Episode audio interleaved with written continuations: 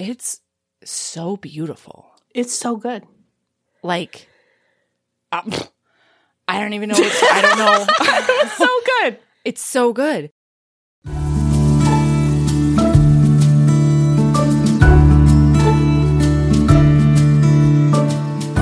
Hey everyone, welcome to Heaving Bosoms, the podcast where two long distance best friends recap romance novels scene by scene while commenting, joking, and reliving their youth.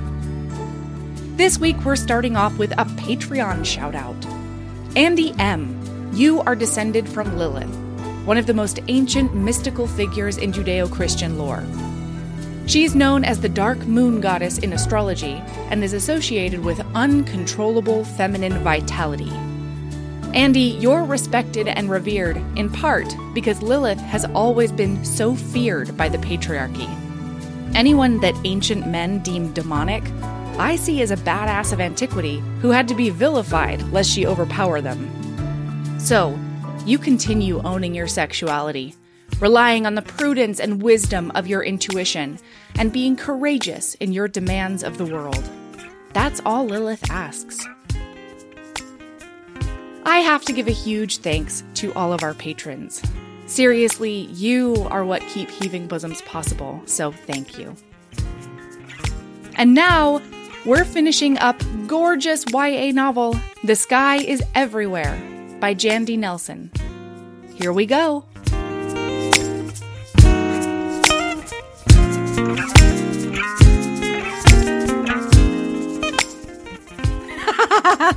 Hello! Hi. Sorry, I was doodling on my notebook. What's up? Were you doing a doodle, Erin? Yeah, I drew a circle. Is that just like what you do in your spare time when you're yeah, like I just do these little doodles and like I don't even care if Brad sees. Oh my god, just like thinking about boys and then after you do your doodle, Yeah, do you just like- like, do you just like tuck it into a fence somewhere and walk away? Yeah, I just I don't even care if Derek finds them. I just I just like doing them. Like I don't even know why I do them. I don't They just happen. Yeah, they just like they just spring forth from your soul. So obsessed with this book. Me too. uh, and I should hate it for every reason. mm-hmm. It's so good. We're back. We're doing back it for again. part two. When did we? Where did we leave off? We left off after they go on the date. So now Toby's at her house again. And she goes up to her room to avoid him. But then he comes into her room and like, Oh wait, but this is such a big angst yeah, because Gram is like, "Hey, Toby's coming over for dinner," and she's like, "Oh, why? Why do you keep inviting him over to our house?" And Gram's like, "I needed help with my plant." Schmur schmurs and he offered to help and like I've asked you several times if things are cool between you and Toby and you keep saying yes and but this whole thing you're doing is extremely weird Yeah. she's just like oh I'm complicated and mysterious like just stop Gram, just, just stop trying to crack my code. Okay, Gram? Yeah, like I'm just not hungry for dinner or whatever. And Yeah. then so Toby and her family have a full dinner downstairs Yeah. while she sulks in her room. Is this one where she like plays punk music really loud? No, that's later. Yeah. No, But I'm pretty sure this is it. This is it. No. I'm It's so Oh no no no no! Maybe maybe this time she's playing her clarinet. Something's happening in her room. She's wearing Bailey's She does shirt. something super angsty Yeah. while they're having uh, like a quiet family dinner downstairs that is insane. It's really great stuff. And then he comes up and apologizes. But then, as he's apologizing to her, sitting on the opposite bed, P.S., sitting on his dead fiance's bed, he's like, Yes, I yes. just, I can't stop thinking about you, though. He is balling up the comforter Oh. in his hands out of horniness because he can't stop thinking about her. And- the dream, ladies. well, the dream is of every 17 year old girl. And it's horrifically in the, in the body of her dead sister's fiance. not, not to mention, Ugh. yeah, not to mention that he is doing this out of horniness, grabbing the comforter on which he used to ball her sister so hard. accurate. but the other thing is, like, he lived up? on a ranch, so I doubt they did it very much at Lennie's house. Yeah, fair enough. Like, I feel like ranch has many opportunities. I feel like Bailey knew from a very early age that you only have sex against a tree with a shirt on. Right? What a smart girl. oh, Gone too soon, that Bailey. Font of wisdom, Yep. that one. Mhm. All right, so Lennie anyway, would totally have a sex chair backed against a tree. Like an idiot. Yeah. and we love her her lesson for though. it. Yeah. Yeah, she learns her lessons. Yeah. Mhm. Okay. He says he can't stop thinking about her, and she's like, "It's not me. I'm not I'm not her." her. Oh God. And then she goes into the the closet, the the pumpkin inner sanctum or something like that, because Well, um, she's wear she's wearing her clothes, her Yeah. sister's clothes. So she's graduated from wearing her sister's clothes over hers to just like wearing them all the time. And so Yeah. she's like she says in her narrative like I have to get this shirt off and I was like Lennie, do not just take your shirt off right, Right. now. That's a bad move. she doesn't though. But She goes into the closet. She goes into the closet, which she calls the sanctum, and takes off and changes. And then when she comes back out, Toby's gone. Yeah, He broods away. Ugh. that's right. And then just as he leaves, pitter pat, pitter pat, a thousand angels start crying, or maybe coming. If you No, no, no. You do not. you don't do want me to- bring the evils of that book. you don't want me to invoke Into- pleasure in this book. No, into this beautiful teen children's book. How dare you? You're and if no one knows, listener, if you don't know what we're talking about, if you're one of the people that only listens to the podcast for books you've read, it's that's understandable. But Mm-hmm. I beg you to listen to the pleasure episode. Here are some books you haven't read that you have to listen to the episodes Mm. for. Split, Pleasure. What's another one? I don't know. Mastered by her mates. Master by her mates. Yeah, anyway. But man, pleasure. Do not bring the evil into this book. You're right. It was Do wrong not. with me. So it's raining, and it's Yes. very romance. It's rain. raining. It's raining. That is the way to describe it, not a thousand angels coming. But That is the way. but then she realizes that Joe is outside in the rain and she hasn't seen him. He didn't come over this morning. And it's been a, a teeny bit of a concernicus. hmm So she like flies down the stairs as fast as she's ever run in her life. And she goes outside and she's like, You're here. And he's like, I know I had to mm-hmm. I had to escape. I missed you. And she's like, I missed you. Why did you have to escape? Turns mm-hmm. out that wine they mm-hmm. drank last night was four hundred dollars a bottle. Such a mood. Such a mood. Such a rich French boy. Oh yeah. Oof. Yeah. So he's been grounded all day and like doing hard labor for his dad, like helping him make musical instruments and stuff. Oh yeah. Oh, but also listening to his dad speak French to his girlfriend. That's not Mhm. great. Like dad. Stop having a girlfriend, Dad. You have a wife. Also stop stop doing it in front of your kids. Like if that's if the if A is Yeah. not going to happen, we really need to commit to B. Yeah. You know? right. A hundred percent yes. Yeah. Okay, so she goes outside and she's like, "Oh my gosh!" And then they're kissing in the rain, and they're kissing and kissing. He's like, "I just, I, it started raining, and I had to see you just like this because he's a big romance." It's such a YA rain kiss. I It's so know, good, and his hair's all stuck to his face. his and there's water droplets off of his eyelashes. Water droplets, and she's tasting the rain, and she's tasting him, and she's tasting the kiss, and it's so good. It's so good. so much love. Ugh, and then big he sort of stiffens his whole body, and she's like, "What's going on?" And he's like, he looks behind them, and he's like, "Why is he always here?" Because Toby is like watching. He's a gargoyle in their front door, just watching them. yeah, like that. Sorry, I was doing gargoyle faces. It's true. It's so weird. Yeah. And so she's like, oh, he's just so sad about Bailey, which is not a lie. No, You it's know, not a lie, but it is. a lie. It is a weird reason to watch your dead fiance's little sister make out with the new guy from band. It is a weird justification for that Correct. in the rain. And then this is where outside. this is where she really goes wrong right here. Yes. Is that he Mhm. says, "Okay, so I'm being stupid and paranoid and crazy." And she's like, she gaslights him. "Yeah, she gaslights, gaslights him him. so hard." It's rough. Oof. It's rough. And then he's like, I came over to give you this. and he puts it into her hand and she realizes that it is a brand new composition of their love. he does write a song. He writes a melody for them. by her. And listen, I have liked this exactly one time in fiction before this. And it is in the classic film The Holiday, recapped by me and Jill Shalvis, celebrity author, for this very podcast. When Jack Black does a doodly doo, his his his medley for both the old man who lives next door to Kate Winslet and then Kate Winslet. Kate And it is beautiful. And then he says, I only use the good notes, and it is such a romance hero. That is oh. number one, and this is number two. I, hate that I loved it, but I just loved it so much. I and she's just it. honking it out on her clarinet for days, and then he's honking it out on his clarinet for days. I just love it.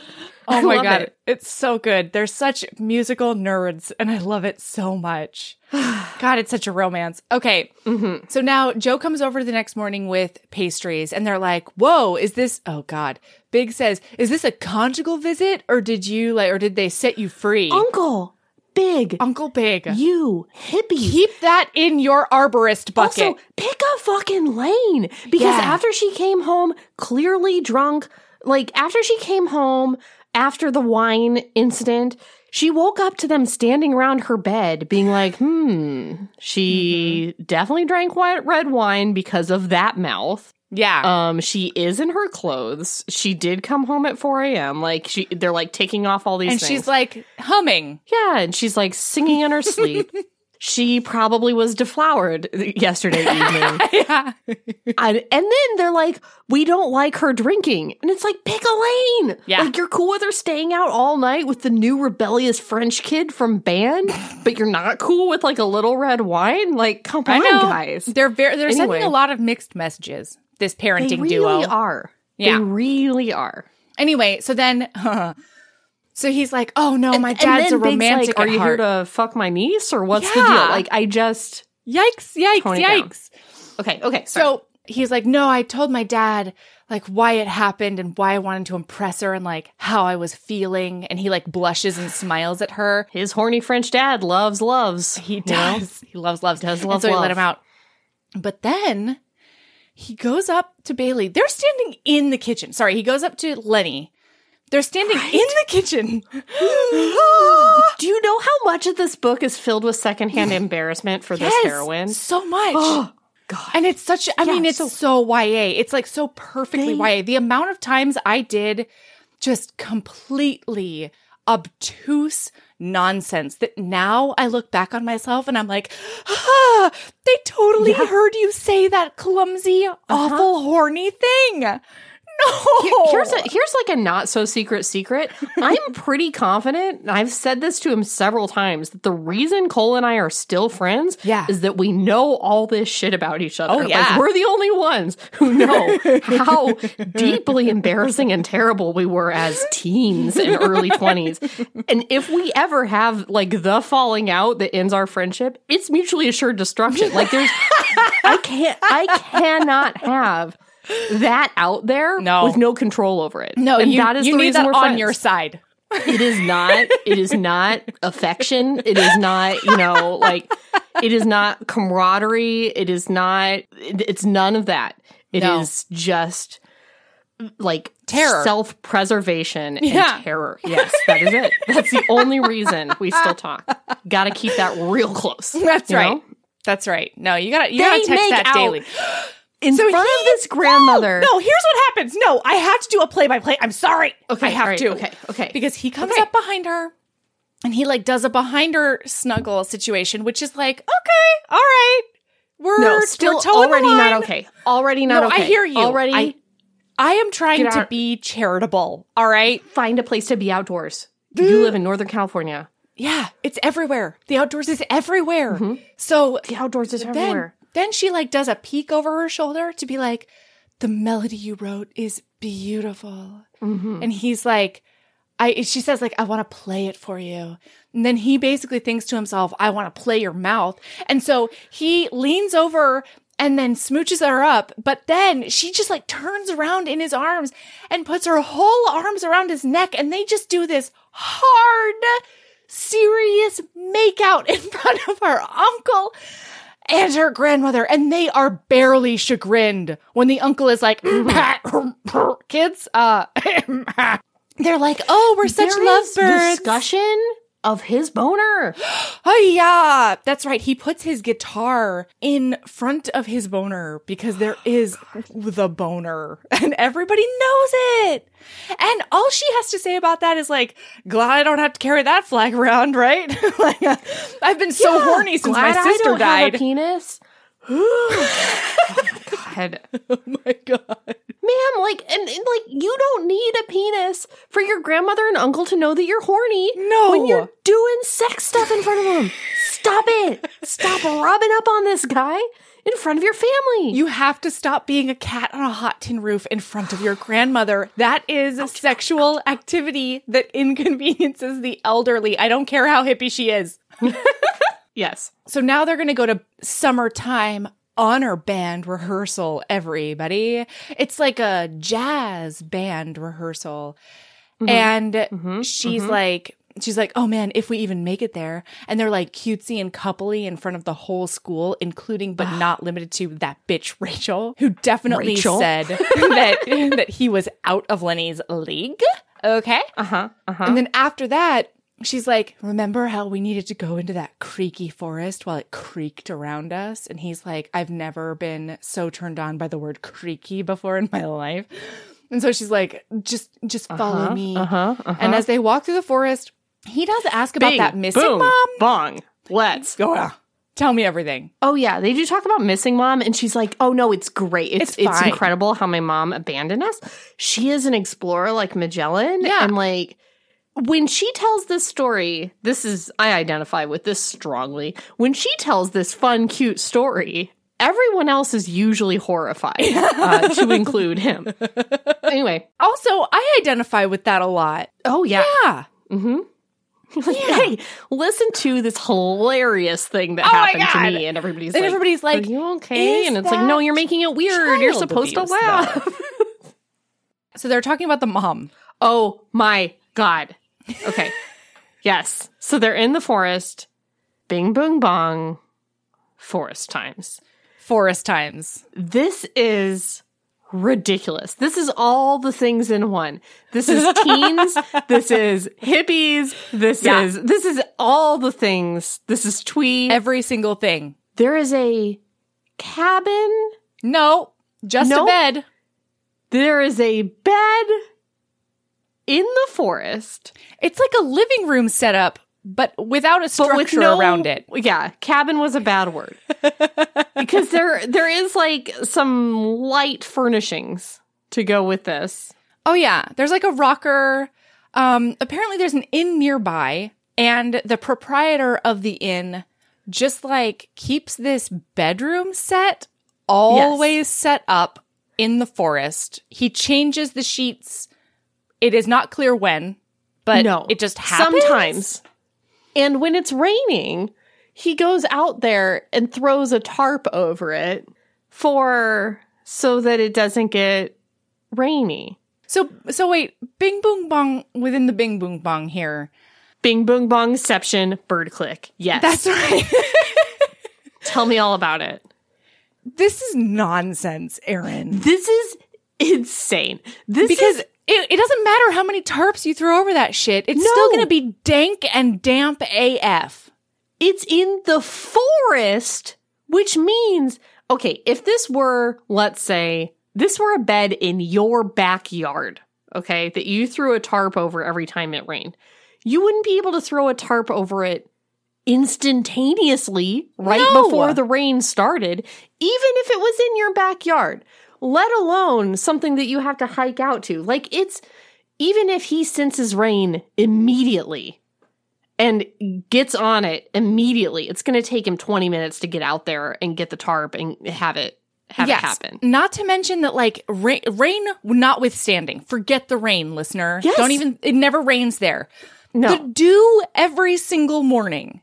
Plus, like, Mm-hmm. everything that's just like on the fucking wind, the pine needles that are uh, Mm-hmm. just about, like, the critters that are to crawl across that thing no matter what you fucking do.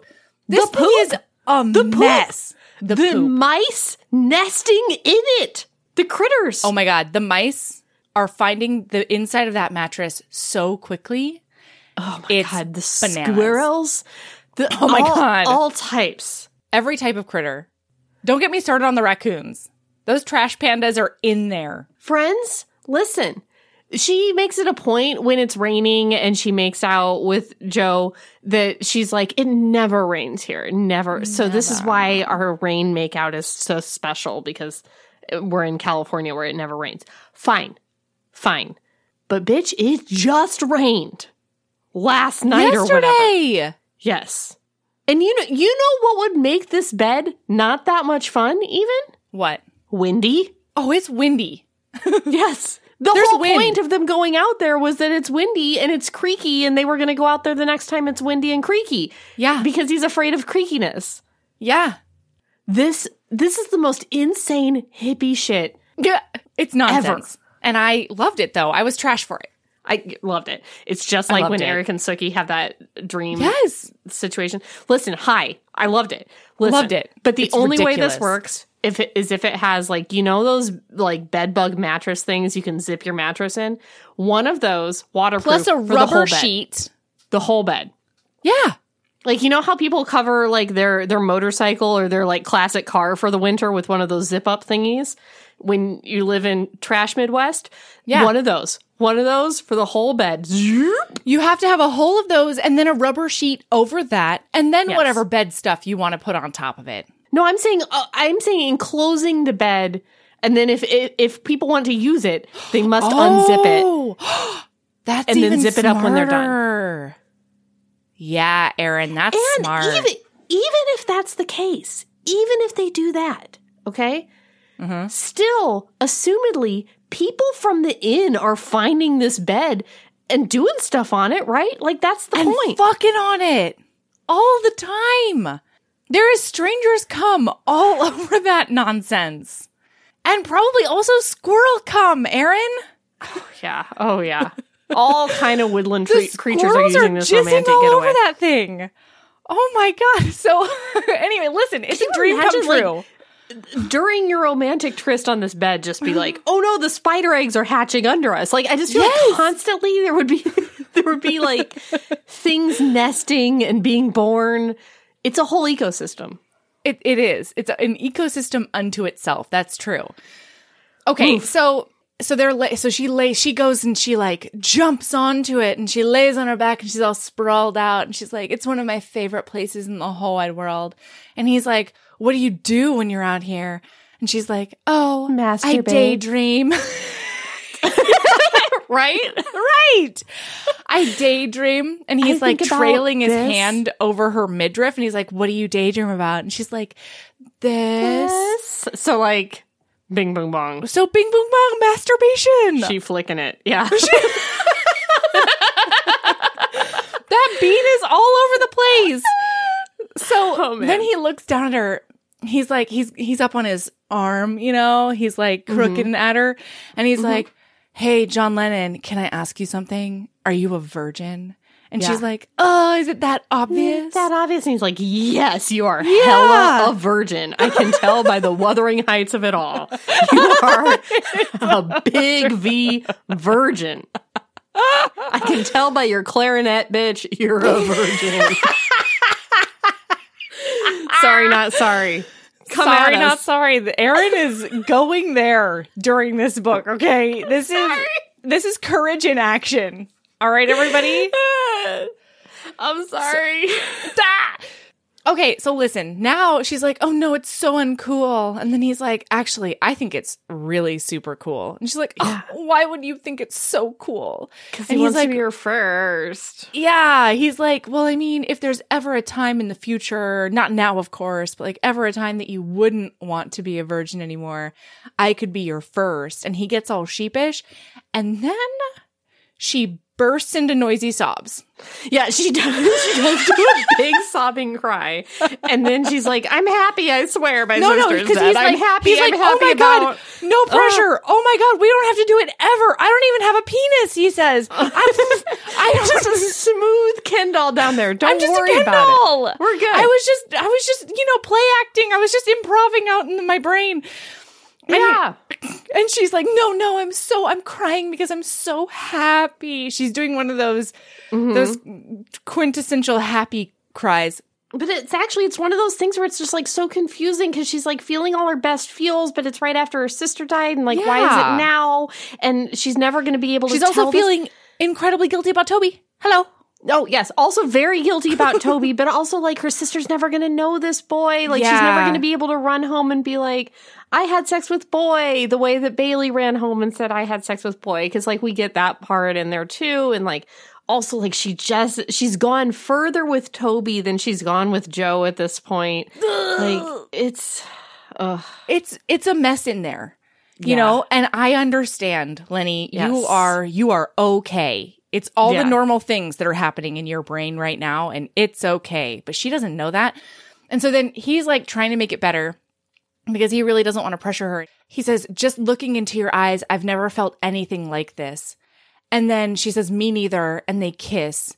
And then he says, "Oh, we got to just stick with this because I think I might not survive anything more." And then he mm-hmm. goes, Hot. "Just kidding. I want to do everything with you whenever you're ready." And then he's like, "I'm the one, okay?" And she promises, and then he's like, "Good. Glad that's decided.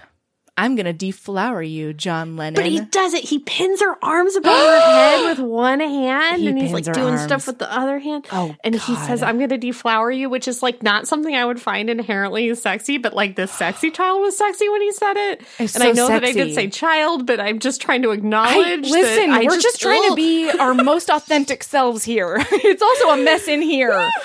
Yeah, Yeah, it's hot. It's, It's hot. hot and good. And then she says, she's like, oh my God, Keldork to the max. Because she keeps on calling him Keldork and it's really fucking It's- cute. yeah. It's It's, too much, hmm is what it is. But then the spider eggs hatch underneath him. and then they look over and a squirrel is just dry humping the mattress watching them. and then a bird poops on her face. um, yeah. mhm. It's like that. Yeah. Okay, so now same day, right? She goes home. They they like split up at the road or whatever. The days in this book oh are insane. The Wh- days- Whenever Aw. she says things like earlier today or yesterday, I'm always astounded that all of these things happen in one day. I was sure it was two weeks ago because a lot of Yeah. times the days are like five chapters long, and so I'm like, oh, okay, a week and a half has gone by. What? But like that night where it's like she made out with Toby, then she made out with Joe, and then she made out with Toby again or like saw him again. It's just like, this is all one day? Like, that was a 24 hour period. no wonder she's like going fucking nuts. Yeah, it's bats in the belfry over there. It's it's Mm-hmm. too much at once. It's too much all at the same time. It's too much. So she goes home, and I'm sorry, listener. This is actually where it happens. I told you it was last time. I fucked up last episode. This is me flagellating myself for you. Okay. Don't, Melody, I know you're an exhibitionist, but let's please not. Should I just keep that to myself? please not flagellate in front of the listener right now? All right, all right, fine. So, all right, so Toby's at her house and she's really, really fucking pissed about it. So she goes up to her room and um this is where she like looks over a bunch of combinations of different names that Bailey had been searching to try to find their mom. Mhm. And she's finally like, "What the fuck? Why why was this happening? Why was she keeping it from me? What was going on?" So she goes down and talks to Toby about it. This is where he tells her that Bailey was pregnant and they were going to tell them about it as soon as they could, basically. But then she died. And so then she feels terrible. And like just all of this this sympathetic understanding grief like wells up in mm-hmm. her. And she just wants to like tether him back to the earth and show him that like connection is still possible kind of thing Mm-hmm. so she kisses him in her front yard. Boy, does Yeah. she just put she plays tonsil Honey. hockey with him in her front fucking yard Mm-hmm. right after squirrel dry hump times. Right after promising herself. Like And Bailey that was promise rings times. oh, yeah. Oh yeah, she's also told dead Bailey like several times that she was never going to do this again. Like throughout Yeah. the book. She's already broken that promise multiple times. Right. Yeah. Well, uh, Toby, his whole body goes rigid Mm-hmm. and she l- looks over her shoulder thinking, oh, it's probably Gram or Big. And this is going to be like, No, it's not. no, it's definitely absolutely not. Lennie, you're in your front fucking yard. and Joe is there. Uh-huh. He is white faced. He has no idea what the fuck to do. And so he just like turns around and starts running toward his house again. But like you guys, he is always smiling and Oh. then he's just like not smiling for the first time. You guys, it is heart-wrenching. Oh my so God. much more than in other books where it's like somebody walked in on somebody you don't like this happens all the time where it's like Yeah. somebody walks in on a schnurfle and it's like oh well he kissed me and I didn't mean to. Like there's always like a great explanation for the schnurfle.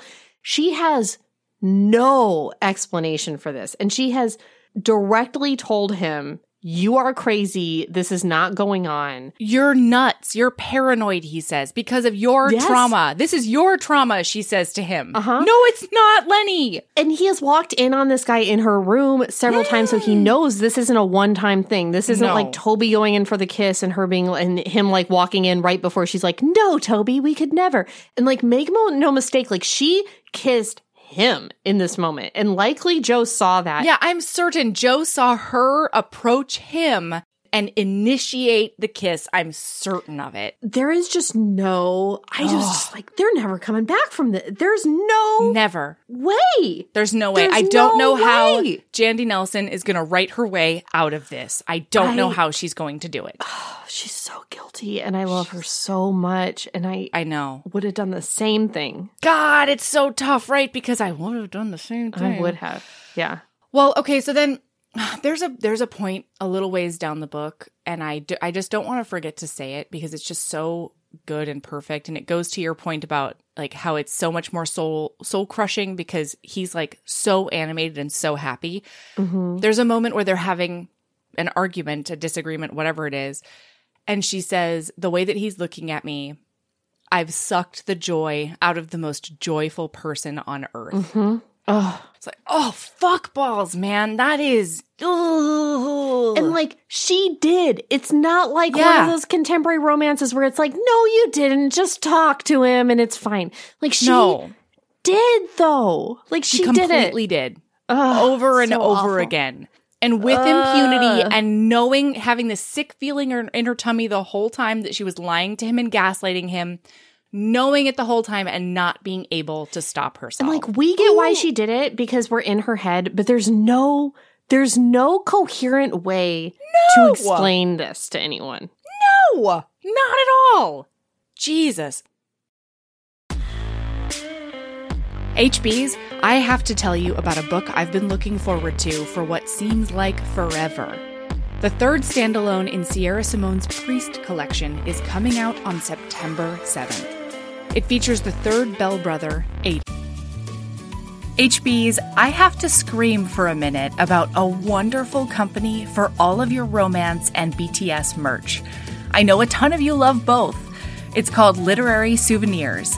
Prashita and Devisha are two sisters and fangirls who create beautiful designs for apparel, enamel pins, acrylic keychains, handmade resin bookmarks, coasters, jewelry, and so much more. Seriously, they do it all. They just released brand new designs for HB favorites like Neon Gods and The Love Hypothesis. Plus, they have a History Huh shirt from Red, White, and Royal Blue that I currently have in my cart, and a stunning from Blood and Ash enamel pin.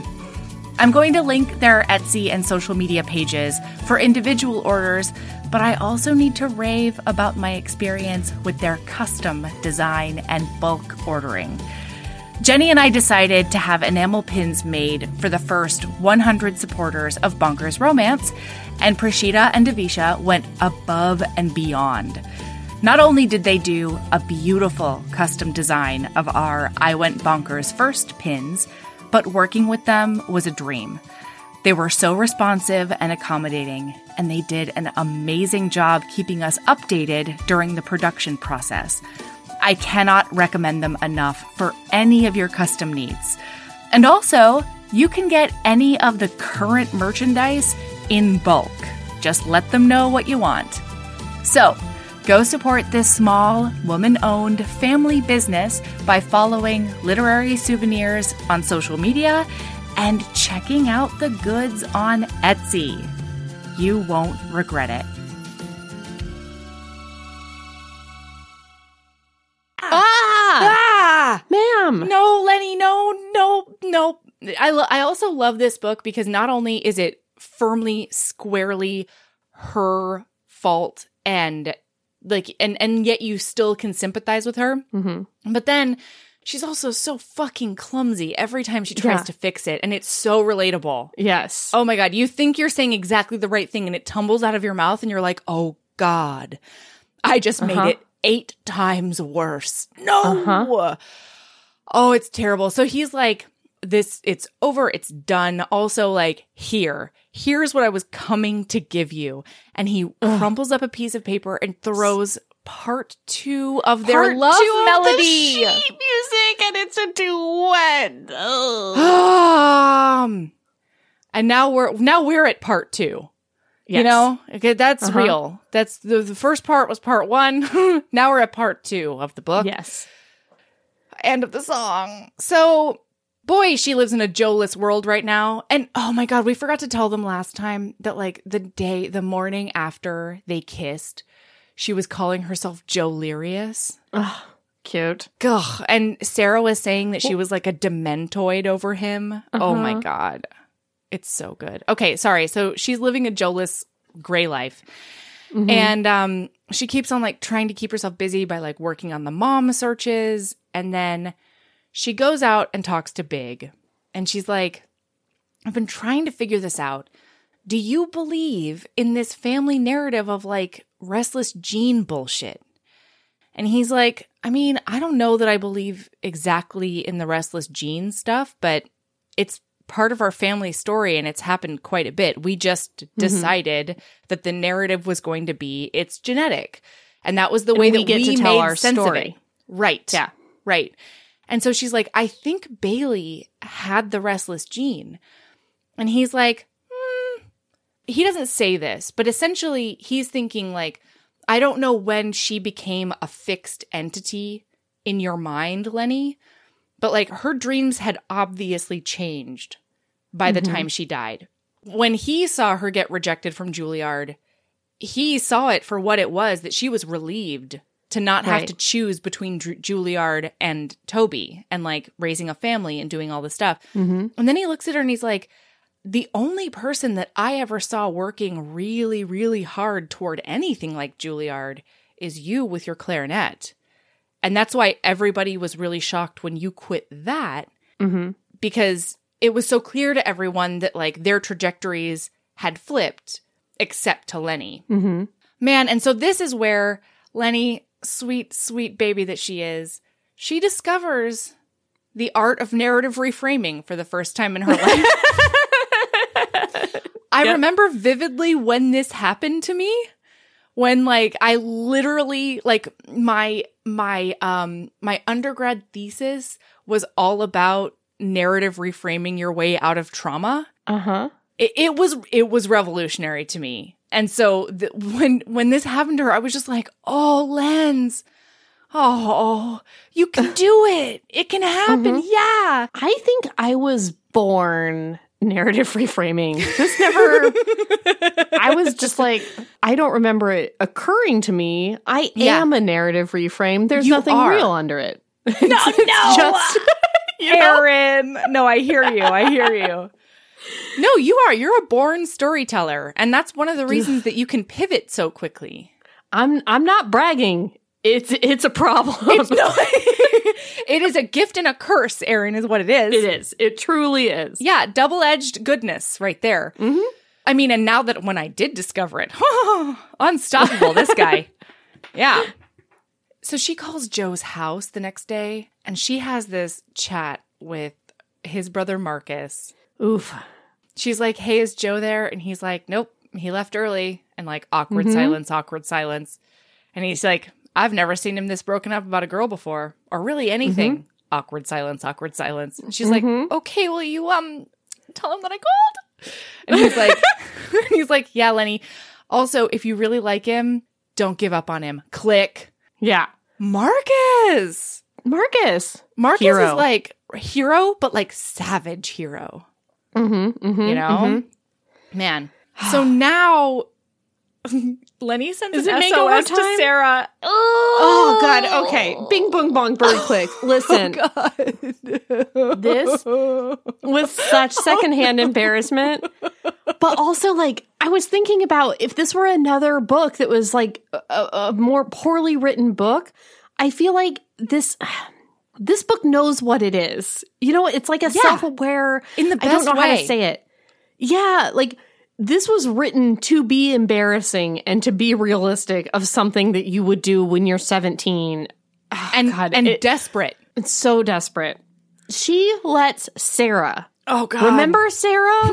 the one with the Sarah of of, the, the, blonde velvet hair, dresses and the cowboy boots and the smoking and the red lips and the pancake of, of white and the 2010 makeup. nest hair. Yes. Um, and the combat boots. She does let Sarah give her a makeover before band practice for seduction. for seduction Band reasons. practice. as if her sluttiness was not the OG problem. like, That was my favorite part about it. I was like, "Oh no, no, no, yeah, no!" being with a hot with enough, a cardigan. yeah, cover was yourself. not your problem. being too hot for too many boys is the issue. Yeah. So she shows up to band practice, of course, feeling stupid because she's wearing platform heels, a cocktail dress Uh, that doesn't fit her. mini cocktail dress with like her mini, tits mini. one of those out. boys. Yeah. Oh yeah, that was. It's a bandage dress if I've ever heard one. We've got a push-up bra that is Oh, yeah. like stuffed and her boobs are lifted up out of there. We've got red lipstick. We've got hair down for the first time ever. It is insane. I need listener to know that Melody just tried to put a blueberry in her mouth and completely missed and then dropped it on the floor. Um, on my desk, and I've already picked it up. So all right. Okay. Hmm. ready? Well, I Um, commend the dexterity and ability to put things in your mouth. Okay, so she's at band practice. He doesn't show up, but I've found a new hard limit tell me everything. in this YA book. oh, I did too. The teacher, the teacher, the teacher. Oh, no, I didn't. Yes, that's a problem. We That's need to a big hard it. limit for The, me. the teacher says something about like Vava you look or something. ravishing today. Yes. Oof. Don't say Don't that, like it. teachers. don't, Don't like love it. No, Mm-mm. Didn't like it, teacher. Hey, listen, here's my hard limit. Red lipstick on reed instruments. Don't do it. yeah. Why are you like Hate that? it. Don't. Mm-mm. How that Also, lipstick didn't end up everywhere blows my mind. Uh, I mean, it did. She she says that it did, but, But like on her, I mean, like she didn't walk Oh, out of yeah, there yeah. with like, yeah. yeah, completely. But can I tell you? So, as much as she is a clarinet, hmm she really abuses her instrument. In the very first scene, we forgot to tell them that she gets so mad about Joe smiling at Rachel that she bites her reed in half. Mm-hmm. and now she's just slathering the whole thing in red lipstick. What's happening? Well, I mean, you don't use the same read every time. You pull that No, sucker out and put new ones I on. know. But I, oof, yeah, I. But I feel like instruments can take a lot. I famously once had an oboe thrown at my head, and that oboe continued to play after that. You seem surprised, whereas like I feel like that's a very predictable story. No, no, no, no, no, history. no, no, no, no. Just let me let me play this out for you in my brain. Okay. In your hierarchy of weird, hmm oboe was second from the bottom. So what the fuck did the French hornist do to you? Oh, nothing. if the oboe threw an oboe at you, what happened with the Yeah. French horn? well, so the oboe player was my best friend's little sister. Okay. and she was mad at us for like i don't know existing um and not like paying enough attention to her probably or maybe she was trying to practice her oboe and like we were hanging out. Like I don't remember it, but she got really mad at us and we were astounded that she'd gotten this mad this quickly without us noticing. Sure, sure, sure. We were kind of batting her away. And then all of a sudden, this oboe just comes sailing at my head. and I've never let her forget it. The end. Yeah, fair. That seems like something that should be remembered. Okay, listen. So so Yes. she is like club ready for band and he doesn't Oh even show up. It's so early. Everybody else is like ba ba ba ba ba ba wow like mm-hmm. all the other boys are making noises at her and stuff. So now she's like, well, that plan failed. So now she goes to his house. Yeah. If you guys can imagine, it gets more, more worse and weird. So she's like, he didn't get a load all of this at band practice. So I need to deliver all of this to his house To his home where he lives with, with, his, his family. So ah! she goes there, and there is like a weeping willow tree because her parents are fighting in front of. Yes, Her parents are having like, or his parents are having like a Yes. whisper shout match at each other and Mhm. like flailing their Mhm. arms around and stuff. Mhm. So, so she hides inside the weeping willow tree because that's possible, and then she starts listening. So first, she hears him playing his sad solo uh, clarinet their song. their song over and over and over. She hears one of those brothers be like, Hey, stop playing that song so much. It Yeah. fucking sucks. And then he, she hears his phone ring and him be like, Oh, hey, Rachel. Hi, Rachel. What's up? Yeah, like I agree that like Tibetan throat singing is like pretty cool or The something like that. Then you guys, she's still hiding in a tree in a tube dress. In so then platforms. In platforms like in the grass while his parents are fighting like it's so much. Then toby walks up and knocks on his door. Knock knock knock. And he's very like what what's the deal with you man? I told you to get away. Like i don't want to talk to you. I don't want you know like fight this out with anybody. I don't want to do this. yes. And she can't hear what Toby's saying, Mhm. but she can see that Toby's like, you know, really trying to get something out. And so this is when she's just like, I must show myself to the world. Oh my god! I am the I am the racehorse. I am the narrator of my own story. Oh my And So then she she So she Hulk smashes out of this tree. like the beaded curtain. over. Oh my god! And then doesn't say anything. She literally stumbles. yes. Because she's wearing platform heels that she platform can't heels. walk in and it's gravel. Yes. So then Marcus, the savage, heroic brother, is like, Whoa, Lennie, va va Damn, boom. girl. Damn. And then Joe is like, Shut the fuck up, Marcus. That's my woman. But of course, he can't say that because he's so goddamn mad. can't say that. He's the only one that doesn't give two fucks that she's in a special bandage dress and a red lip because he's the perfect man. Everybody else jaw on the floor, and he, and she's just like, "Oh no, this has been a big miscalculation. He doesn't care about my hot bod. He already knew how hot this bod was. Oh no, Yeah. that wasn't the problem. right." hmm Hmm. So he tells him to get away. This is where she, thing- sees his He tries voice. to walk away. Oh, she tries to walk away from her, and he she grabs the bottom of the back of his shirt. Oh, it's the most desperate, sad thing in the world. And then she said, like, all she can keep saying is, "I'm sorry," and he's like, "I don't give a Stop fuck it! that you're I don't sorry. care if you're sorry. It doesn't matter. You still Ugh. did the thing. You did the exact thing that Jean-Pierre did. You did the thing. You did the thing that my dad does. You're doing the thing that I hate and I told you that Yeah. I hate. And then you gaslit me, you asshole. And then she looks down and realizes that he was so upset he just like walked into the driveway without shoes on. And so she looks down and all she says is, "Your feet. I've never seen them before." And he Oh like God, almost cracks because she's so fucking cute. Oh no. And then he's just like, get the fuck away from me. I cannot do this. We're done. It's ruined. And he goes Yeah. into the house. Oh my God. And honestly, I wouldn't have been surprised if he wasn't like, I can deal with a lady that cheats on me, but I cannot deal with somebody this fucking awkward. Like, I can't. No. The fact that you thought it was this this was a good idea, this is too much. Oh, I know. I know. You know? This this whole thing was just like not. It could never be a good idea, Lennie. And No. boy, what a miscalculation this was. So then, then, then, Erin, Then then what would you do in this situation? You turn around and you take your sorry, desperate, bandaged ass home on your own two platform heels. That's what you do. you definitely don't get into Toby's fucking car in that driveway. No! My you don't God. get into Toby's Lennie. fucking car. Jesus. So she does that though. She does do that. Yeah, and she does do that.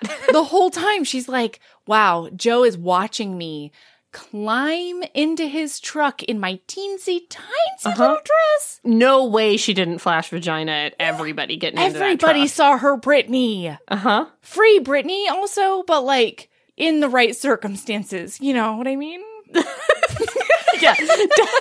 we don't we don't need photographs of her vagina getting into cars. No. That is not the right way to free her. Jesus. So, okay, so then she's like, hey, Toby, what are you doing here, though?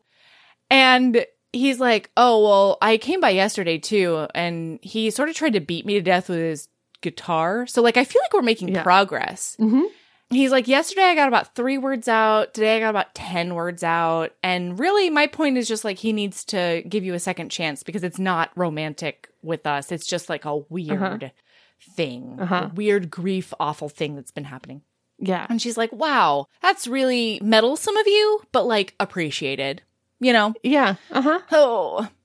So now she goes into the attic. It's like the next day, probably. Mm-hmm. And she goes into the attic and she finds a bunch of letters that Gram has been writing to her gone mom. Mm-hmm. And it is in a box that has a bunch of like chiseled wild horses like carved into the top or something. Mm-hmm. And man, is that just an extended metaphor, you know? Uh-huh. But she kind of figures out that it wasn't really as, you know, Gram never acted sad about the mom being gone. She always just acted like it was kind of a fun thing about Adventure. their family and she's an explorer and blah blah blah. And now she's reading these notes that Gram has written to her mother and she's realizing how very painful this was. That Gram's been uh, heartbroken for her grandmother. for her whole life. Yes. That she that she left. And she's also learning things about her Oh, mother God. and things she used to do. Yeah, this is so unexpected. I don't know why it was unexpected to me, but this nugget, I don't know, it was so poignant to me because she was like my whole life I've I've never known my mom. She left when I was 1. Gram doesn't really talk about her because in Gram's mind she didn't want to like leave her with an impression just in case she got to meet her mom one day. Mm-hmm. And she's like, but now I just found out that she really loves lilacs to the point that Gram would find her sleeping under the lilac bush in the summer. And like, she makes a really good pesto. And I've never even thought of my mom like boiling noodles. Like, what the fuck is this? Like, she's, she's always, she's always been this kind of like idea and not a real person. oh, and it's, Mm-hmm. God, it was so heartbreakingly gorgeous. Mm-hmm. Hey, HBs, I have to tell you about a podcast I love and listen to religiously. The Rosecast with Rim and AB is the number one Bachelor recap podcast hosted by a male interracial best friend duo. Oh boy. It's July, folks. That means new Bonkers Book Club selections. And let me tell you, our cup runneth over. First, there's a historical smorgasbord. You get the entire box set of Nicola Davidson's Surrey SFS series. If you're not familiar, that stands for Sexual Freedom Society. This box set includes five ridiculously spicy historicals, with a variety of gender pairings and trios, and so much more that makes my heart sing. Then, Jenny and Katie are offering up one of their all time favorites, Brutal Prince by Sophie Lark. That's the mafia book where the heroine accidentally sets the hero's house on fire and then makes sure her mouth is full of strawberries because she knows he's extremely allergic. Best wedding kiss ever, right? And then we decided to do a little bonus. We wanted to see if audiobooks are something you'd like as part of book club. And Kayla Wren and Meg Anne have a series called The Mate Games. You get to listen to book one, Obsession. It's a paranormal reverse harem that's done with duet narration. And the cast of narrators is insanely good. So, Joybringers have tons to look forward to. If you want to join, check out our website. The link is in the show notes. Hearing, and it, it's just so beautiful the way this book writes about grief. Yeah. So she's just wrapped up in all the Joe of it all, and Toby of it all, and the mom of it all, and the Bailey of it all. She's not having a great time. So her friend Sarah decides she's going to take her to the movies. She's going to get Oh some my vodka. God. No. It's going to Ah. be a good movie that's going to take her mind off things, and she's going to sneak in some liquor, and they're going to have a fun night that doesn't have to do with any of this bullshit. a fun girls' night party, s- excite town time. I felt this Oh. so deeply. She, they're at the movie and they Ugh. see Joe and Rachel out together. And I'm going to read it. Is that okay? Please, God, you have to. Okay. she uh, she sees them together and they're kind of like talking before they cross the street at the crosswalk toward the movie theater and she has the thought cross the street cross the street before you fall in love. Like it's going to happen right now and she has to stop it before he falls in love with her. Oh gosh beautiful. So then they start walking across the street and he looks at her. Like somewhere they make eye contact and it says um, I meet Joe's eyes head on. Sarah disappears, then Rachel, then all the people waiting in line, then the cars, then the trees, the building, the mm. ground, the sky, until it is only Joe and me staring across empty space at each other. He does not smile, he anti smiles, but I can't look away and he can't seem to either. Time has slowed so much that I wonder when we stop staring at each other, we will I wonder if when we stop staring at each other, we will be old and our whole lives will have been over with just a few measly kisses between us. I'm dizzy with missing him, dizzy with seeing him, dizzy with being just yards from him. I want to run across the street. And I'm about to. I hear my heart surge, pushing me toward him, but then he just shakes his head almost to himself and looks away from me and toward Rachel, who now comes back into focus. High definition focus. Very ah. deliberately, he puts his arm around her, and together they cross the street and get in line for the movie. A mm. searing pain claws through me. He doesn't look back, but Rachel does. But Rachel She does. salutes me, a triumphant smile on her face, then flips an insult of blonde hair at me as she swings her arm around his waist. An insult of blonde hair, Erin. It's so well written, you guys. Like, Jesus. did you not feel that? Like, I'm sorry it took two minutes to read that, but I mean, I'm not. uh, did you not feel that with like everything in you? oh Like, my ah, God. Uh, oh. Jandy, you bitch. Oh God. Jandy. Ah.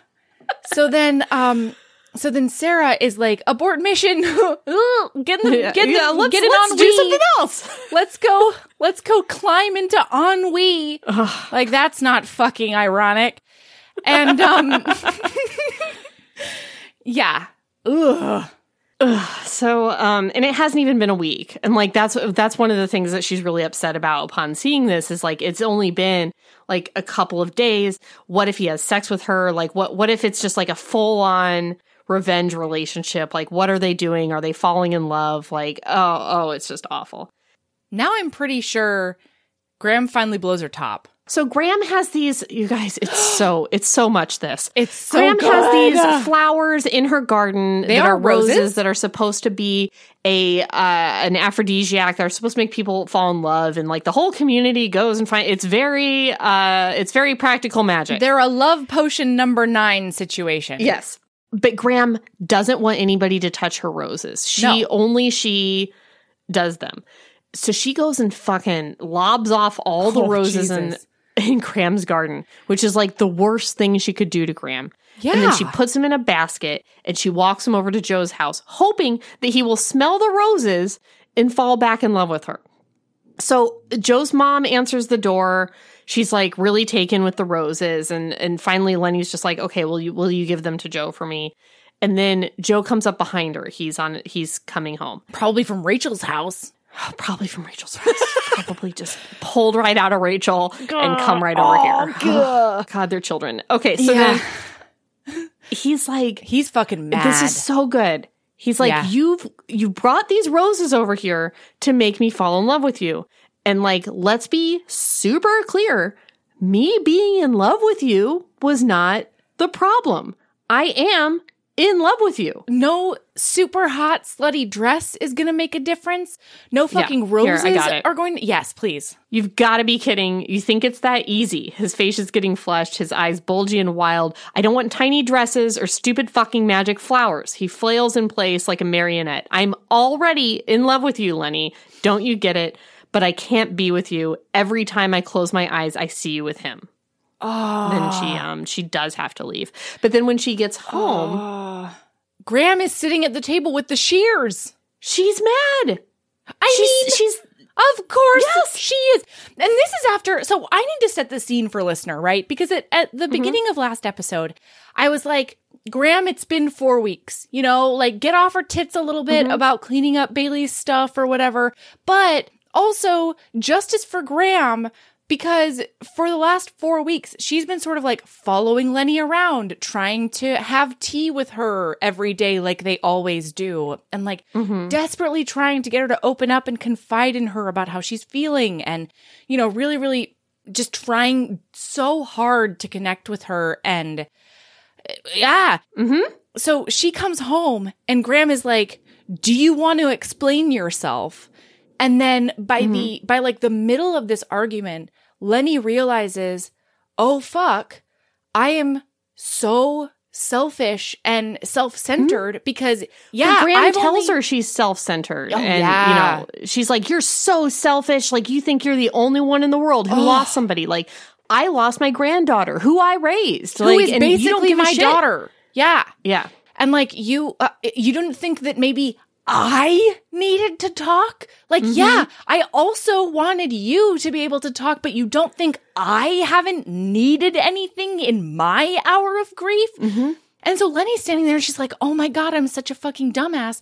Of course, Toby's not the only one who understands what I'm going through. Th- This is now the second daughter that Gram has lost. Mm-hmm. And I've just been thinking like she needs nothing. She's fine. Mm-hmm. She's an island unto herself. She is an entity that only gives and gives to me. and that's how you think when you're a teenager. And Adults when you're are just there grieving. to give you stuff, and Yeah. and when you're grieving, yeah. like. Ugh.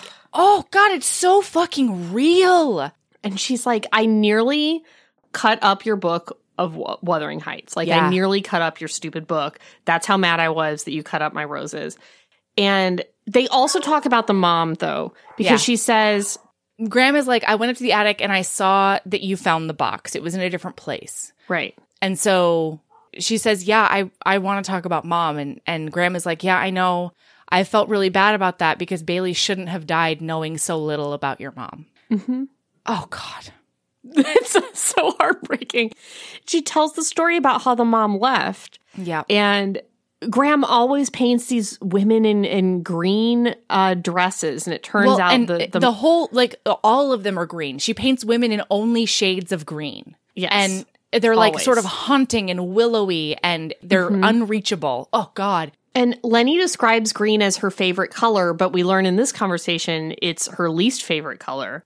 Because the mother was like draped in all these green scarves and stuff and like running around the house very manically saying, What if I left? What if I left? I'm just going to leave. I'm just going to leave. What would you do if I left? Like, and finally Gram's like, Yeah, I would raise your kids if you took off on them. But like, just so you know, if you leave, you can never come back. Don't to you house. fucking you come will back. Never be in this family again. And she did. And since then, Gram has been like, she'll be back, she'll be back to the girls. And she says it wasn't a promise. It was a prayer. Yeah. hmm It wasn't a promise to you girls. It was my own my own private prayer because she's held so much guilt about thinking like Gram is the reason that their mom is never going to come back. Right. Oh, And then, of course, Lennie's like, it's not your fault that she left. It's not, she could have come back. Like, it's just you saying that doesn't mean, you know, oh, it's beautiful. It's a big forgive. It's a big family redemption, which is Melody's favorite thing. It is my favorite thing. Then they do just hack up Wuthering Heights. Boy, they hack up Wuthering Heights together, and it is Mhm. catharsis. Man. Yes. Yes. It's wonderful. And then, like, they keep on talking. Like, they have this whole section where they reconnect, and she notices that both of them are taking shards of the papers basically and turning them into new sentences. And both of them are doing it mm-hmm. without realizing the other one is also doing it. And then Gram pulls out the box of letters, and she's like, I want you to know your mom, and this is this, and I want you to know, fuck, I want you to know like the real part of her being gone for the past 16 years.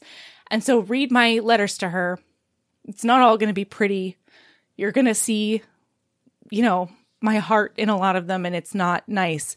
Um oh god. And then she realizes she's like, "Oh my god. I've been doing the same thing, but instead of putting all of my notes to Bailey in a box thinking I can give them to her someday, I've been a litter bug thinking like sometime somehow they'll reach her in the afterlife. And fuck, man. yeah. It's it's a big powerful. um, no. also in this conversation, Gram reveals that she saw the whole thing play out between Toby and Joe boy, when did she she was see making that out with Toby. Tonsil hockey with with Toby. Yeah, Oh, and she was like, "Don't get me wrong, I wasn't thinking."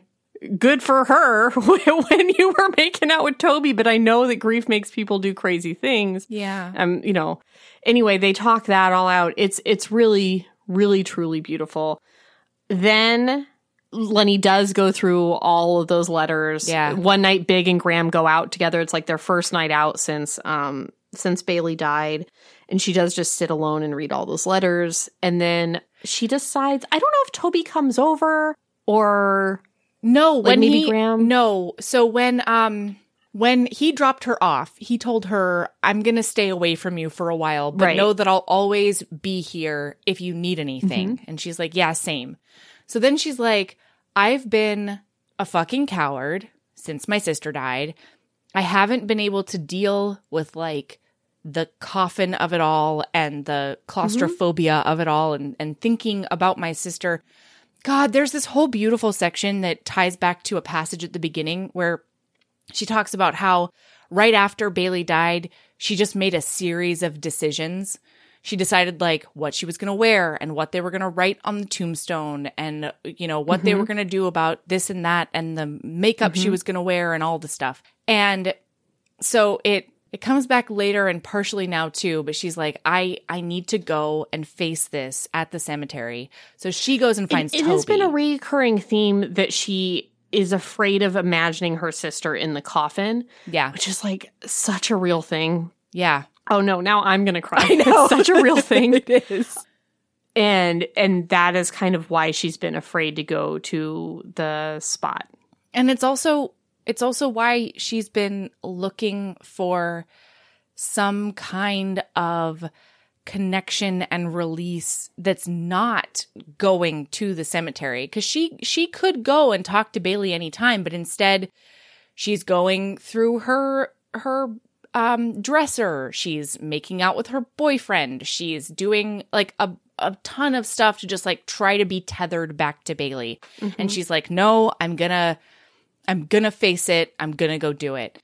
So she finds Toby and she's like, All right, I wanna go to the cemetery. And he's like, Yeah, cool. And she's like, Wait a second, have you been to the cemetery? he goes every day. He's like, Yeah, I go every day. Like Gram goes all the time, Big goes all the time. I, I find his I find his roaches out there. He just goes and like Yeah. smokes a bunch of joints out there. God. And she's like, Oh my God, I am the most terrible sister, which is also not true. Like everybody navigates grief in different ways. hmm When my dad died, his ashes weren't important to me. His ashes freaked me out. I didn't want anything to do with them. I just wanted to like be able to call his voicemail and talk to him in my head. hmm I didn't want anything to do with the physical blah. hmm And it's, you know, everybody's different. So she and Toby go, and it's a beautiful. And then that's, I think that's where she decides that she's going to write Joe a poem. Yes. Clear the house. We're writing a poem. Seriously, This now. is different. Yeah, this, This is different than the jotting poems. This is a real, a real 17 year old love poem. Clear my schedule. Move all the things aside. We're writing a poem. That's right. And I love that we never really get to read this poem. I love it and I hate it. Jandy, you meant to do that. You meant for me to love and hate it, mm-hmm. Jandy. Yes. And it worked, and I'm mad at you about it. She writes down this poem. And it's like long. It's very long. I, like I feel like it's 10 pages of single space 10 point Times New Roman At least. double sided Uh huh. and she puts it in an envelope an envelope I feel like no, she writes word. it on the bed out there. She goes to the bed. She goes to Wait, the what? spider nest bed. no, Yeah. no she doesn't write it on the bed I swear to Christ, she does. She sits on the bed all afternoon in the forest and writes that fucking poem. I know she does. And then she's wait gonna wait go, wait wait wait wait wait but on paper but on paper, yeah. I thought you meant she wrote it on the bed like on the sheet which would not be so weird like give me wouldn't. that that would No, that's a that's a tweet something this nonsense bitch would that do. would definitely happen if you know. Okay. yeah. No, she does. She sits on the bed in their spot where he did rub up on her midriff and make out Yes. with her. Great. where she promised herself to him. God. She does put it in an envelope and she does put Joe on it and she does sneak it under those covers. Yeah. So then she goes home and she's like, "Oh fuck, fuck, Oh, fuck, no. fuck, fuck, fuck, fuck, fuck, fuck, fuck. She's like, I said shit like I'm his and my heart is his. I belong really to rough." him." Oh no. Oh, fuck, fuck, fuck, fuck, fuck, fuck, fuck, fuck, fuck. So the next morning she goes out to get it because she she does she does that that other thing where you just lay in your bed all night at 17 and think about the one thing. Mm-hmm. So she goes out there in the morning to get it and it's gone. Somebody got it. And she's like, Yeah. I don't know what's worse if Joe got it or if somebody else did. What if Joe took Rachel out there and Rachel got it? that was my first thought. That's the thought that I would have if I was her. Is like he took that slut out here. She laid on it. It crinkled. She was like, "What's this? Oh my god, let's read it together and laugh and laugh and laugh." That would she have been does worry that he's like that he's doing dramatic readings of it in front of his brothers and Rachel and you know like this that's real. Mhm.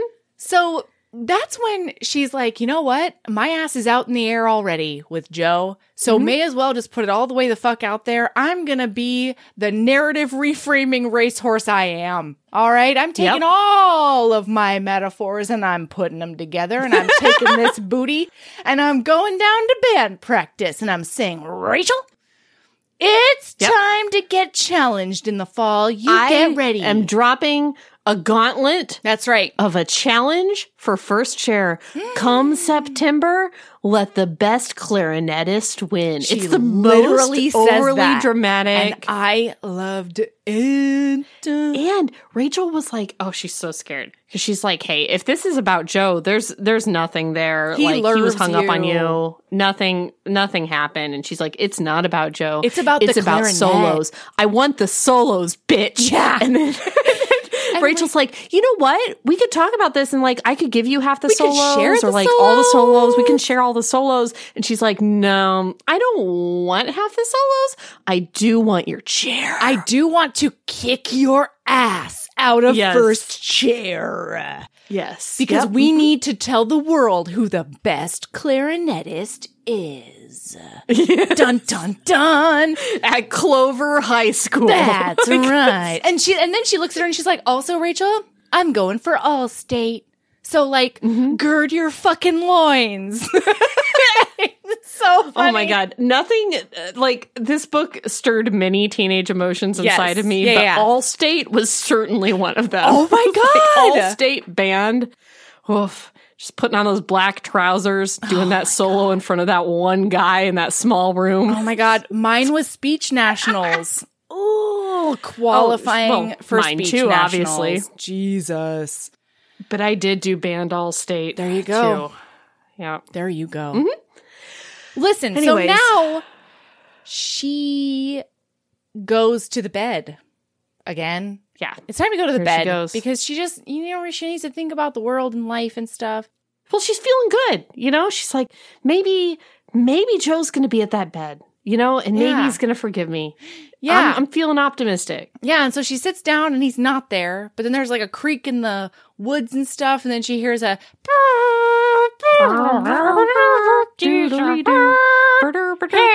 squeak, squeak. And that is their love song. That is Um, the most romantic song that a person's ever written for another one, and it is wafting through the branches of the forest. yeah. And so she's, boy, is she a big excite. And he comes Yeah. over to the bed and he's like, I thought I might find you here. And she's like, Oh no. Yeah. Is it happening? It's happening. I think it's happening. He's got a backpack. He Oh. opens up the backpack and it's got all her little scraps of all her candy wrappers and all her littering. He's decided in during his relationship with her, he was like, fuck being a musician. I am going to have the job security and pension of a garbage man, and I'm starting now. yes. That's what Yes, I'm going to do. Absolutely. I love Yes. the environment. And so this Yes. is I'm I'm being not only practical but good to the Mhm. earth. Yes. And he had collected all of her litter. well, all the ones he found. Yeah. I mean, I there's probably hundreds of more out there. But Jesus. so he actually found a couple of these before he even met her. Yeah. On like candy wrappers and stuff around the school. And then when he met her and realized, you know, because they're all about Bailey. So, Right. and it, she uses her name too. You Mhm. know, it's not, these aren't super, um, uh, abstract or anonymous, you know? clandestine. Yeah.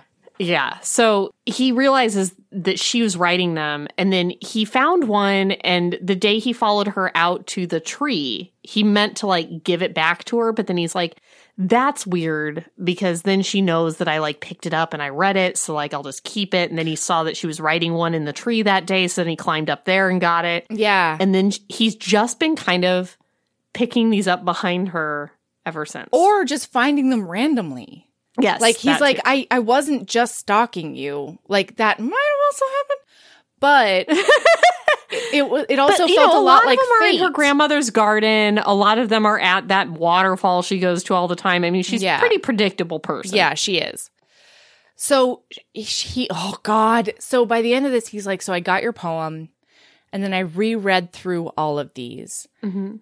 and I think, I think I can sort of understand how this happened and how it had nothing to do with me and nothing to do with us and Mhm. everything just to do with the soul crushing despair both you and Toby have been feeling about Bailey. Mhm. And she's like, That's it. That's definitely it because I'm completely in love with you. Mhm. And oh man, he says he's in love with her too.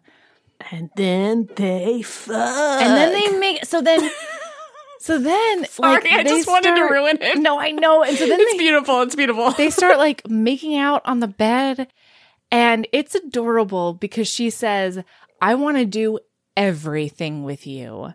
And he's like, "Oh god, cuz it's the exact it's the exact thing he said to her." Mhm. And then they do that big makeout and it's adorable. And then the epilogue is Uncle Big getting married for the sixth time because the roses work on Uncle Big chiefly. yes. So yeah, Yep. there you go. Yep. And they're together forever. He's going to be her first, I'm sure of it. Nothing goes badly they did it. in I thought college. they did it on that bed that day. Maybe. Maybe they did. I don't know. I thought they did it. Because it's like if anyone wants to find us, we'll be in the sky. Like, oh god, it's beautiful. It It's good. really beautiful. I just I just really thought she was getting railed when she said that she was up in the sky. I mean, come on. right? You know what? That is that's not a, a firmly earthly metaphor. No. That's definitely sky stuff, you know? Yeah, I just feel like it's not smooching anymore if you're up in the sky. I hear you. Listen, The sky She- is everywhere, least- Erin. listen. So she's boning in she the sky at right now. got like finger banged. oh, okay? she like at, she definitely least. got fingered. yes. Yeah. what a YA romance. is so weird. I'm glad we finally read a good one though. Oh my god, there's so this was so beautifully good. I'm going to buy it in paperback and keep it on my shelf so that my kids find it someday. Like, It's so good. God, it's it so was- good. The descriptions of grief were so I mean, we skipped over too when she starts to like realize what it was with her and Toby and there are several different descriptions of why she thinks that that happened the way that it did, but the one that is just like just wrenching is that Bailey loved both of them so much Yeah. that they were trying to put her back together Yeah. by being together. Yeah.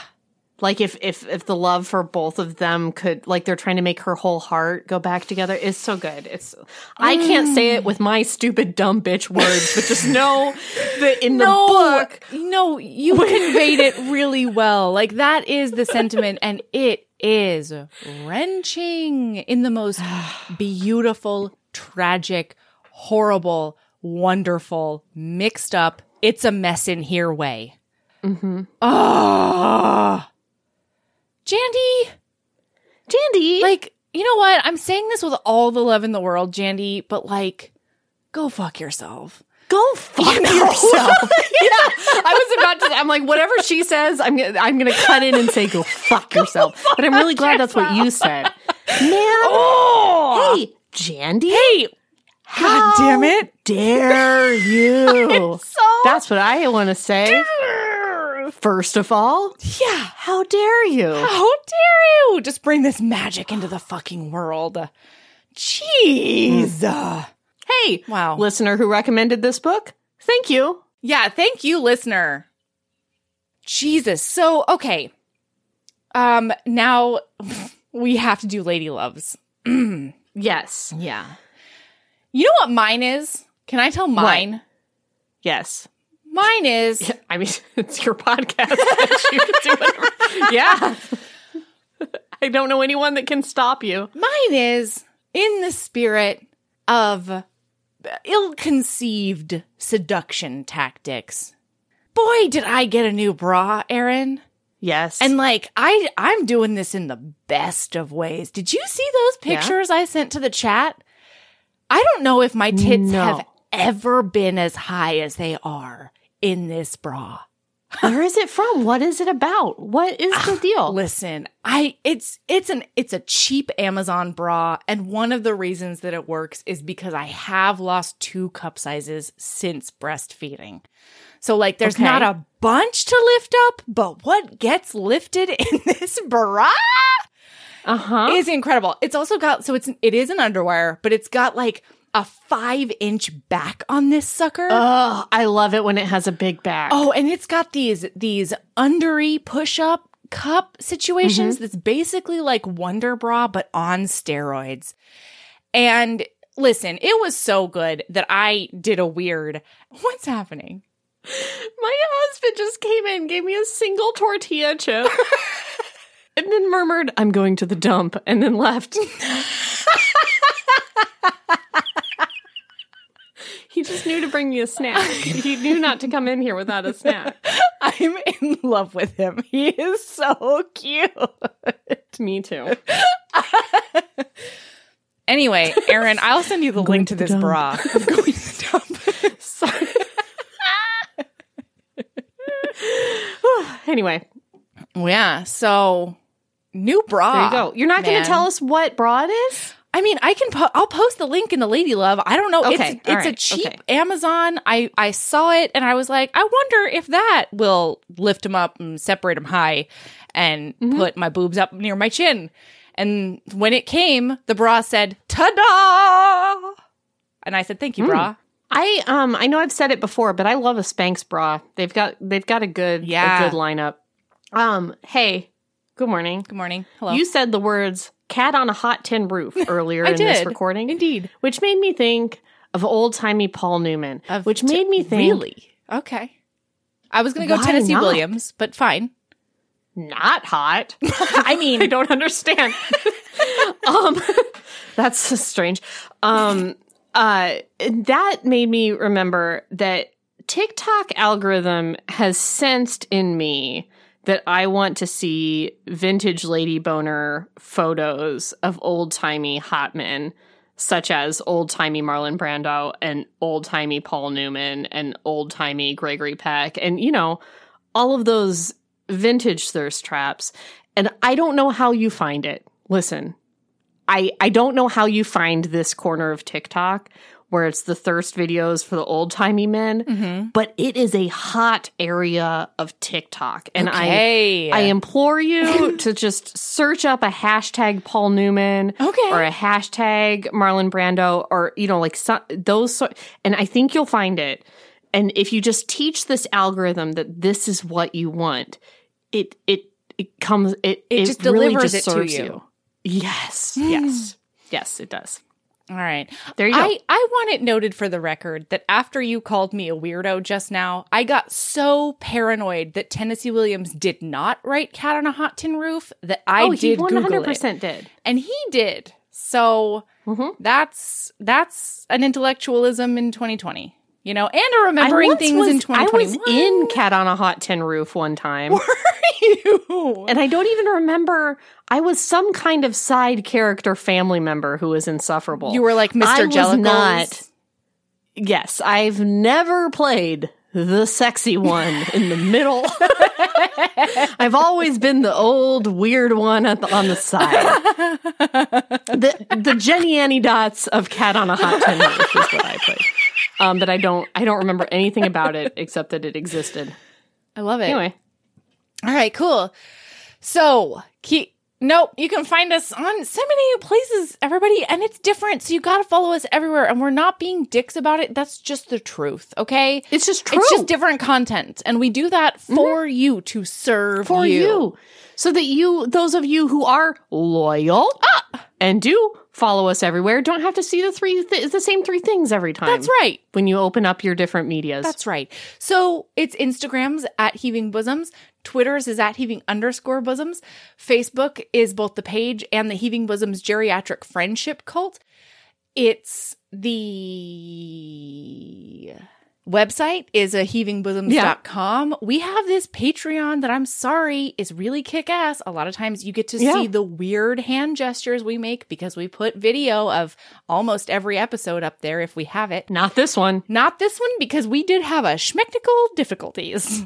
We had some problems. Yeah, but so it's gonna be okay. It is. For audio. We just don't have video. Yeah. And um man, bonus content, uh you get sneak peeks, you get book clubs, there's trivia. Mm-hmm. There's fun community times that happen over on Patreon. And uh yeah, so keep being a badass and love yourself as much as you love being the Jenny Any Cats of Cat on a Hot Tin Roof. Jenny Dots. Jenny, Jenny Dots. Dots. Sorry.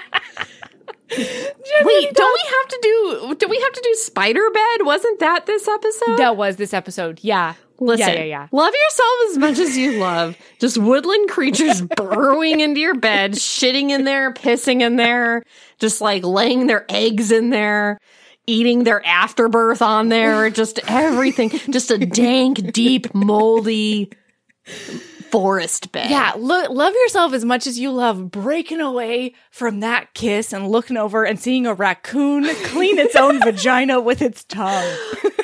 love yourself as much as you love that innkeeper Oh yeah. running out in every rainstorm with a tarp so that he can preserve and, and changing the sheets on mm-hmm. a pristine bed in the forest because he likes to think about the people who rent rooms from him coming upon it in the forest and fucking. There's got to be a camera over there, right? Oh, yes. There's definitely Yes. A spy camera trained right on that mm-hmm. bed. Mm-hmm. Mm-hmm. Yes. yeah. And that man is going to jail for watching He's a criminal. what Joe and Lennie did on it. Yeah, that could that could be considered CSAM. All right? Yes. So let this book could really have ended differently if that innkeeper had found that note. Think about that. Um, think about that creepy ass innkeeper. I belong to you. Just like knocking on her door. I found your note. I loved it. I got a boner for the first time in 15 years without watching voyeur videos. Um, the wait. three creepy men who listen to our show are like finally an HEA. Am I right? Wait, we do well, really quick. I forgot about the epilogue listener. There is this adorable part because throughout the whole book, it's been like found in a tree branch, found in the glory hole on the side of the road of the rest area. Here's a here's a beautiful poem. Sorry, I muted myself so I can eat my chip.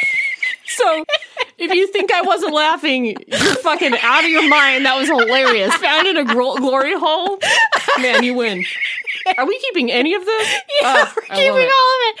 So no, and so at the end, it's like she keeps on trying to take his take the really embarrassing poem that she wrote for him, and there's only been like three lines that we've heard out of it at all. And so it's like found in Joe's trash can, ripped up into shreds. And then it's like parentheses, found on Joe's desk being taped back together. And then found this place and this place. And then it's like found, um, taped up and like framed in a thing on Joe's desk is like the three lines of her poem that we know, which is like, I belong to you. And like your heart, my heart is yours. And like all this. It is a romance. It's a romance. So love yourself that fucking much. You tape that. Jandy, hi. Here's the Hey, thing. Jandy. This is real talk. Jandy. Right now. You know what I would like Ooh. to read? The innkeeper story. Jandy Nelson all of a Imagine sudden ventures into creepy-ass- suspense. Yeah, 50 page erotica called The Innkeeper's Tale that comes out. Everybody's like, we're so excited for another oh, installment in this series. And then everybody's like, oh no. I can't wait to revisit this universe. Ah!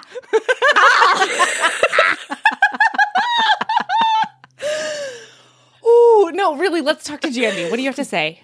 No, I was just like, I couldn't stop thinking about because I always think about in YA books is like, you don't stay together with your high school boyfriend. Like, this is going to implode somehow, right? Like, this isn't It's got to implode in Juilliard Right. over a cellist. right, right? Yeah.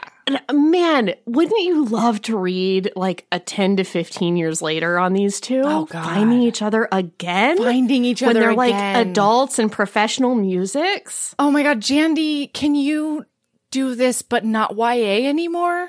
Can you do this Hi, again? good morning. Hi, Jandy. Does anyone write fan fiction? Hello. Hello. Hello. do you Hello, want to write listener. a second chance romance where these two crazy kids found you find find each other again? We want it. I want to read it. I want it. I want it. I kept trying to, I kept like writing in my head as this thing was closing because I was just like, no high schoolers stay together. Like, Except the ones ah. that do, Erin. There are ones that do, and they're married for fifty-five years. And it's gonna be these two because they already went and through all the ones I know, I think that was a great decision that they made. mm-hmm. Sorry. Uh huh. Sorry. Sorry. They listen, they have gotten over their Hi. one hurdle that they will ever experience in life, and they're Mm-hmm. obviously still together E HEA. Smooth sailing. No, but just think how good it would Oh, God, be. it would be if so they broke up and then they found each other again. The pining, the again pining, and the way Ugh, oh my god, so Erin, good. the way that his smile is gonna change in the next 15 years. little eyeball crinkles around his Oh, eyes. How he's going to age. Maybe he's got a little bit gray. No. I listen. Hi. Good morning. Please. I'm begging Jandy. Jandy, hi. Jandy. We're best friends now, you. right? You and us? Right. Oh my God, Mel. What if this book exists and we don't even know it? Oh my Maybe god. she wrote we it. Have to Google There's no right way. now. There's no way. No. If she wrote that, I wouldn't be able to accept that I'm not like a magical being whose dreams Agreed. come true and I'm not in like the Truman show. I would become Agreed. completely unbearable Yeah. from here on out in my life if this book exists. Yeah. Mm-hmm. Let's find out. honestly, let's pray it doesn't. You know, for, for both of We our can't sakes. imbue you with that much power. Once I believe, start believing I can manifest things with my mind, I will not be able to be controlled. Okay, We have to go. right. Goodbye. um, bye. Sorry, we already did. Bye. yeah, goodbye. Bye.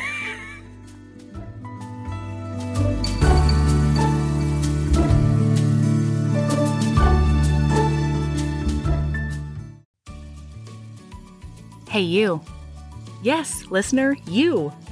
Are you loving the show? If so, please leave a rating and review in your podcast app. The 90 seconds you take to say something nice not only helps new people find the show, but it makes me super smile over at HBHQ. Also, I've had a few people ask, and the answer is yes. We are still doing the five star bribe. If you leave us a review with five stars, then we'll do whatever book you want. We're real, real deep into the list though, so it might be a while. Ah! Lilas! Okay, back to the show.